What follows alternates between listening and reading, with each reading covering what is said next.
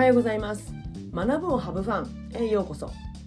このポッドキャストでは29年間の公立小教師を経て現在フリーランスティーチャーとして活動中のじゅんじゅんが先生だって人生をハブファン。だから子どもたちも笑顔になれる。月曜日の朝ワクワクできる先生を増やしたい。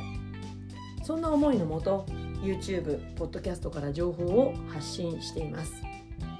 皆さんおはようございます。じゅんじゅんです。え今日は人と人とがぶつかる時。そこには互いのこだわりがある。というテーマでお話しします、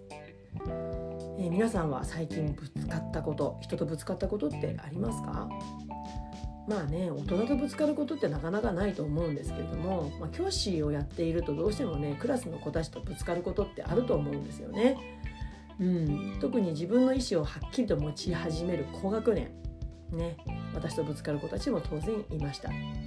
で昔は子供たちとぶつかる自分っていうのをなんかこうダメな教師、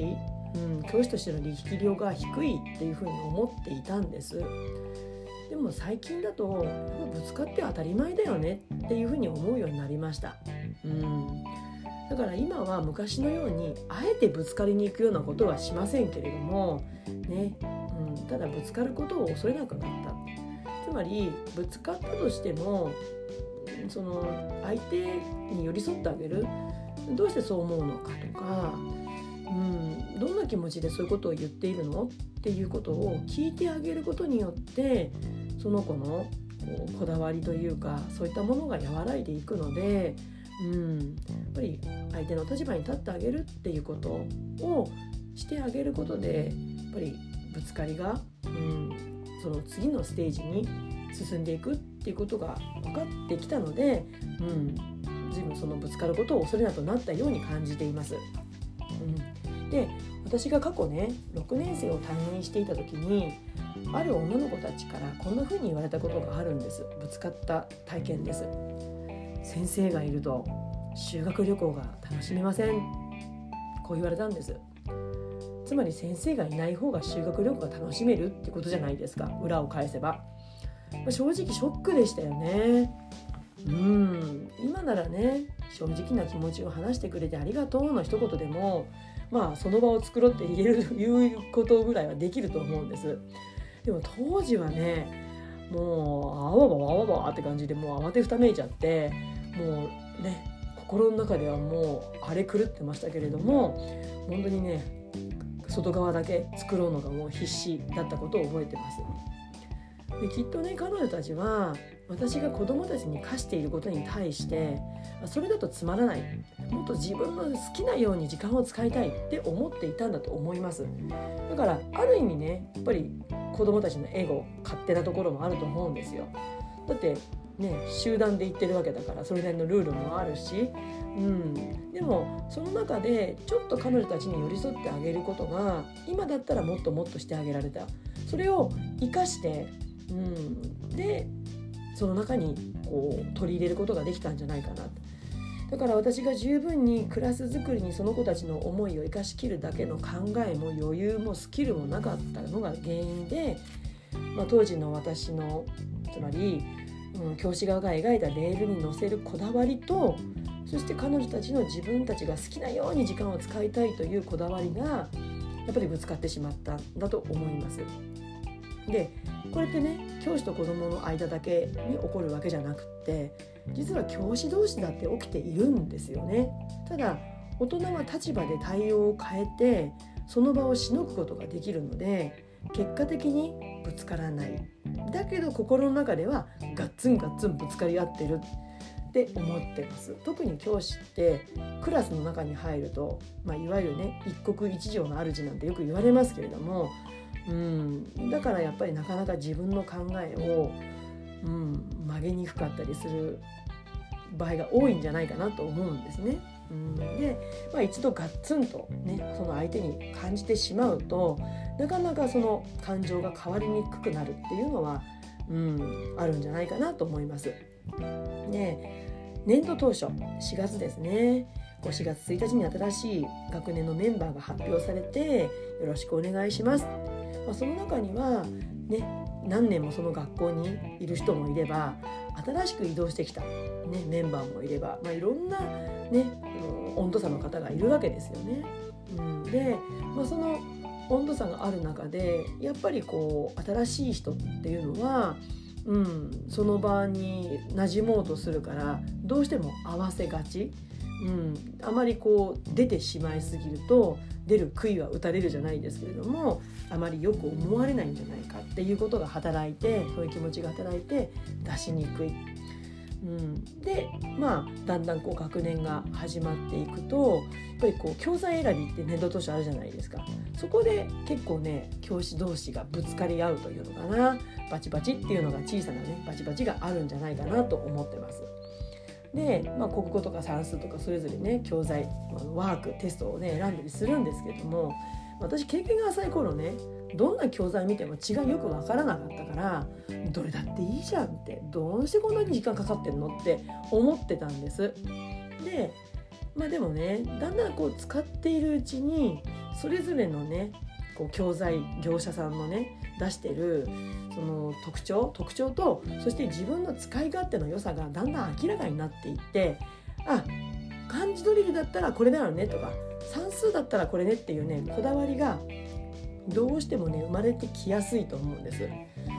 だからねだったら自分のクラスとか自分が使いやすい、うん、子どもたちにこういう力をつけたいからこの教材を選びますっていうね選択権が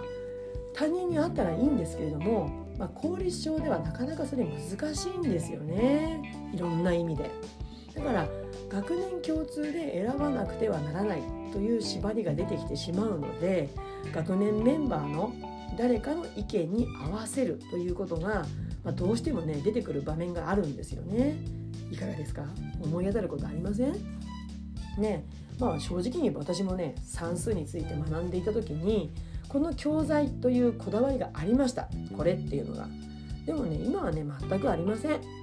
もうねその教材が使えたら使いたいけどでも別に使わなくても困らない。っていうのは自分の中でね算数の授業で大切にしたいことっていうのがその教材を使わなくっても達成できるってことが分かったからなんですね。で人と人とがぶつかる時にやっぱり必要になってくるのはこうぶつかった先に互いが何を見ているのかによってぶつかって意味がある場合とあまり意味がない場合にある分かれるんじゃないかなと思います。つまりね意味がある場合って互いの持ってるこだわりって絶対ありますよね教員。でそのこだわりを前提にして新たなものをやっぱり合意形成して作り出そうという意識がお互いにあるかどうかみんなにあるかどうかっていう時ですよね。うん、あそれもいいんだどういうところがいいんだろうあそうなんだじゃあこういうのはどうかなっていうふうに選んでいくっていうことがお互いの気持ちの中にあるかどうかっていうのがすごく大きいと思うんです。で反対にね無意味な場合ってもうねあ相手にあこの人もこのこだわりを通そうとしているなって感じた時ですよね。どうしても相手がこだわりを通そうとしている場合はもうそこに自分のこだわりを、ね、伝えたところで自分の、時間が無駄になっちゃうからもうさっさとねもう気持ちを切り替えてじゃあねやってみてそこにの一度乗っかってみて自分の学びにしちゃおうぐらいに考えた方が、まあ、時間も無駄にならないし結果的にね自分の学びにもプラスになるんじゃないかなって思います。だから自分のこだわりってまあ必要だし柔軟であった方がいいしうんしなやかであった方が自分の成長につながりやすいと思うんですけれどもでもだからってねうんなんかこう何でもこうそこに従っちゃうみたいな何でもいいのみたいなねそれだけだとちょっと自分の軸がぶらついちゃうのでねぐらついてしまうのでクラスのクラスを経営する教員としてはやっぱりちょっとある程度こだわりを持つ。どういうクラスにしたいのかどんな子供に育てたいのかっていうのはちゃんと持つ必要がある。だからそのこだわりをどんな場面で発揮するのかっていうのを整理しておくと必要以上に悩まずにいられるんじゃないかなって思います。うん。まあ、こういう時にはちょっと引いてで相手にちょっと委ねてみるとか、うん、またはあこの人聞いてくれそうだなと思ったらお互いにより良いものを作り合っていくっていうこと。それが時と場合によって変わってくると思うので一度そういう場面を整理しておく必要があるかなって思いました。うん。えー、今日は人と人とがぶつかる時そこには互いのこだわりがあるについてお話をしました、えー、この音声コンテンツは月水金曜日の週3回ポッドキャスト「学ぶをハブファン」YouTube チャンネルじゅんじゅんブログで配信していますので、え、気に入っていただけたらぜひチャンネル登録フォローをお願いします、え、YouTube、Spotify の概要欄には私の SNS 情報一覧のリンクが貼ってあります。その中に LINE 公式のリンクもありますのでぜひお友達登録してください。そちらからご感想やご質問悩み相談などがありましたらぜひコメント欄に書いていただければと思います。それでは次回のポッドキャスト YouTube まで Let's have fun! Bye!